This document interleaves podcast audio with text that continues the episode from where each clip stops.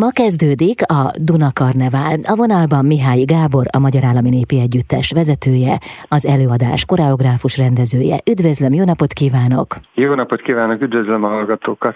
Ma kezdődik a Karnevál, hazai fellépőkkel, hivatásos és amatőr táncegyüttesek közreműködésével. Ha jól tudom, akkor ez éppen a 28. Duna Karnevál, melyre Budapesten kerül sor.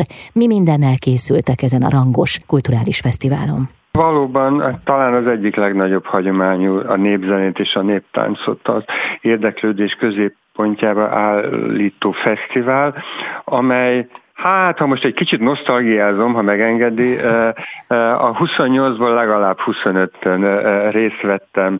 Az elején még táncosként, aztán koreográfusként, aztán rendezőként. Na szóval a, a szívem egyik része a Duna Karnevál, mert valóban mindig nagyon különleges és izgalmas előadásokkal készülünk.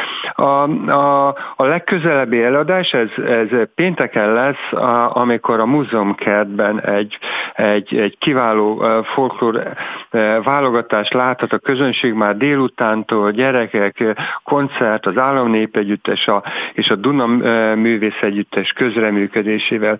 Aztán az igazi nagy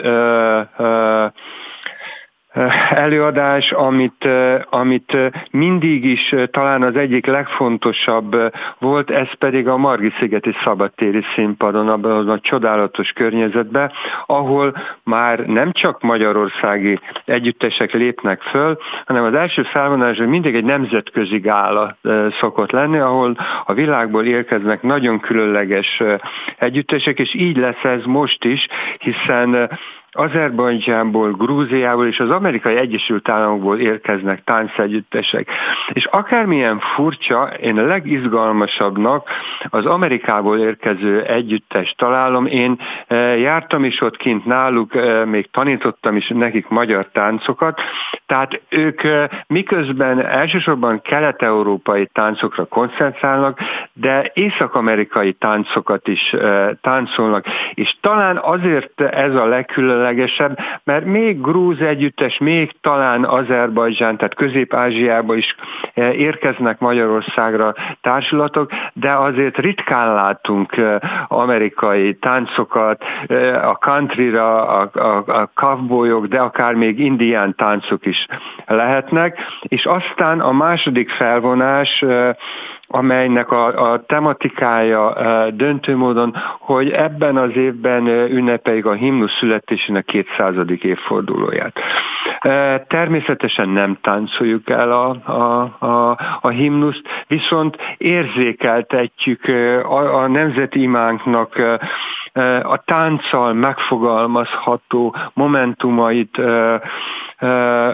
beszélhetünk, beszélünk a múltról, némiképp a leveretéseinkről is, de hát az, az, az, az öröm, a katarzis itt is reményeim szerint nem csak a színpadon, hanem a, a nézőtéren is érvényesül, hiszen alcímként kölcseinek egy másik nagyon fontos versét idézzük be, a, a húztot, aminek a vége az, hogy a hazafényre derül. Ebben reménykedünk, hogy ez az eladás fényre deríti a közönséget, és, és optimizmus és örömet sugal, akár ebben a most nehezebb időben is. Az előadás koreográfus rendezője milyen szempontok alapján vitte színre ezt a gálát? Az első gondolatom az volt, hogy a mi gyökereink valóban oda az ázsiai szeppékre nyúlnak.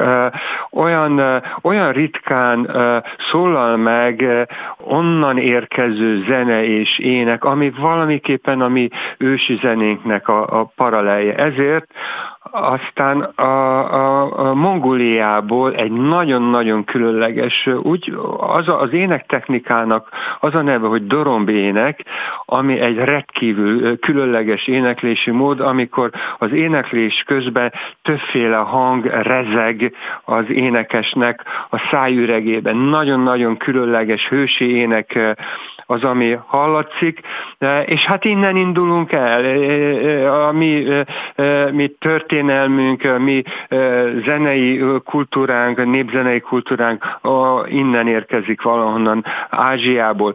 És aztán nagyon fontos szerkesztési el volt, hogy volt itt ezer évig egy ország, amit úgy hívtunk, hogy Szent Istváni Magyarország, ahol, ahol különböző nemzetiségek a legnagyobb békében és, és, és és egymásra hatásban éltek. Ezért aztán a nagyon szép magyarországi táncon, vagy magyar táncok mellett ezeknek a nemzetiségeknek a tánca, zenéje és kultúrája is megjelenik. Énekelünk Szent Istvánról, önmagáról, az ő korszakos és történelmi tettéről, amelyik bennünket Ázsiából ide szakadt pogányokat keresztényé tett, és, a, és az európai kultúrához csatolt.